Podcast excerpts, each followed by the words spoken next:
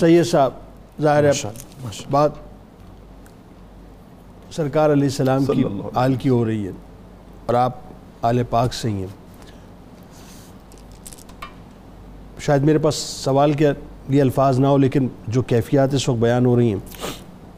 ایک عام غلام میں جانتا ہوں اس بات کو میں جانتا ہوں اس بات کو۔ جس وقت مدینہ چھوڑ رہا ہوتا ہے اور جس وقت وہ روزہ رسول صلی اللہ علیہ وسلم سے باہر نکلتا ہے میں نے دیکھا ہے لوگوں کو کہ وہ آخری لمحے تک پلٹ پلٹ کر گنبد خزرہ کو دیکھ رہے ہوتے ہیں پلٹ پلٹ کر پلٹ پلٹ تک جبکہ وہ جب تک وہ نگاہوں سے میو نہیں ہو جاتا پلٹ پلٹ کے پلٹ پلٹ کے دیکھتے ہیں کہ یہ بس یہ نظارے نگاہوں میں رہ جائیں۔ کجا اس کے کہ جن کے صدقے یہ نظارے ہیں وہ ان نظاروں کو چھوڑ کے جا رہے ہیں۔ اور پھر مکہ پاک میں بھی آپ کو چین سے نہیں رہنے دیا۔ یعنی حج کے موقع پر حج کے موقع پر مکہ پاک کو چھوڑنا پڑا۔ کیا ہوا ایسا؟ شوق و نیاز و عجز کے سانچے میں ڈل کے آ یہ کوچائے حبیب ہے پلکوں سے چل کے آ۔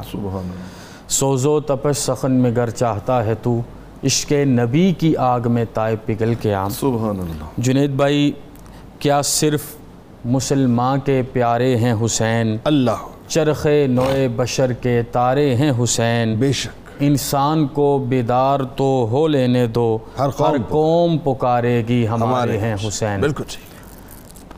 اللہ پاک کا جتنا بھی شکر ادا کیا جائے کہ آج اس مجلس خیر میں ہم موجود ہیں اور یقیناً ہمارا انہی غلاموں کے رجسٹر میں نام بھی لکھا جائے گا۔ انشاءاللہ انشاءاللہ پانچ چیزیں میں آج آپ کے سامنے عرض کروں کہ اس کربلا تک پہنچنے کے معاملے اور کربلا کی شہادت کو سب سے پہلے اگر ہم نے انٹر لنک کرنا ہے تو سید عالم صلی اللہ علیہ وسلم کا خطبہ طائف پڑھنا ہوگا۔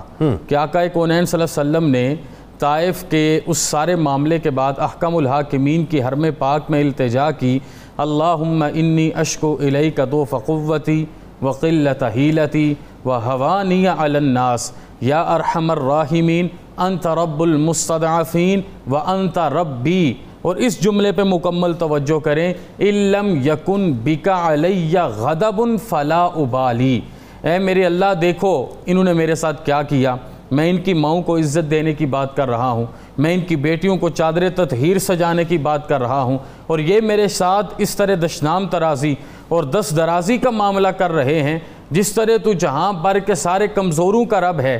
میرا بھی رب تو ہی ہے لیکن آج میں تیرے سامنے اقرار کرتا ہوں اگر تو مجھ سے راضی ہے تو مجھے آج اس سارے معاملے کی کوئی پرواہ ہی نہیں ہے۔ اللہ۔ اور آگے چل کے جو آپ نے ایک جملہ کہا وہ کر وہ بلا کی سرزمین پہ آ کے پورا ہونا ہے۔ لقل اتبا حتی تردا میرے شیخ ضیاء الامت پیر کرم شاہ صاحب کہتے ہیں اس میں جو میرے نبی نے کہا نا کہ میں تب تک تجھے مناتا رہوں گا تیرے رستے پر چلتا رہوں گا جب تک تو مجھ سے راضی نہیں ہو جاتا یہ اس وجہ سے ہے کہ ہر چیز دین اسلام پر قربان ہو جائے۔ جی۔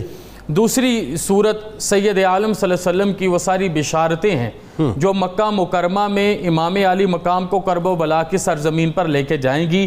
کیونکہ آپ کی جائے شہادت وہ ہے اور چھپن سال قبل ہی سید عالم صلی اللہ علیہ وسلم کو اس کی خبر مل چکی ہے اور حضور سید عالم صلی اللہ علیہ وسلم کی آنکھوں سے آنسو بہا کرتے تھے۔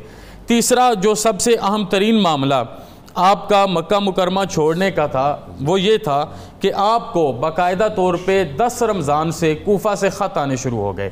پہلا خط آپ کو دس رمضان کو آیا اس کے بعد ایک سو پچاس خطوط آپ کو بارہ رمضان کو آئے اس کے بعد چودہ رمضان کو ہانی بن ہانی اور سعید بن عبداللہ حنفی آپ کے پاس پورا کوفہ کے بزرگان کا ایک قافلہ لے کے حاضر ہوئے۔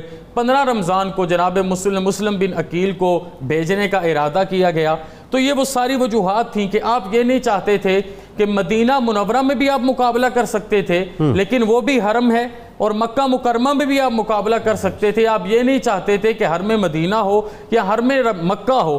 کسی قسم کا کوئی خون ریزی کا معاملہ یہاں پر ہو جائے۔ تقدس پامال نہیں کرنا۔ تقدس پامال نہیں کرنا۔ اچھا اطلاعات بھی تھیں کہ وہ دشمنوں کو جو ہے باقاعدہ اس کے جو اپنا یزید کے جو گنڈے تھے ان کو تیار کر کے بھیجا گیا ہے اور یہ اسی اسی دوران طواف کے دوران چونکہ رش بہت ہوگا حج کا موقع ہوگا تو خدا نخواستہ شہید کر دیا وہ تو پہلے دن سے ہی ان کا یہ ارادہ تھا نا۔ جناب عبداللہ بن عمر جناب عبداللہ بن عباس جناب عبداللہ بن زبیر اور بالخصوص جناب امام علی مقام۔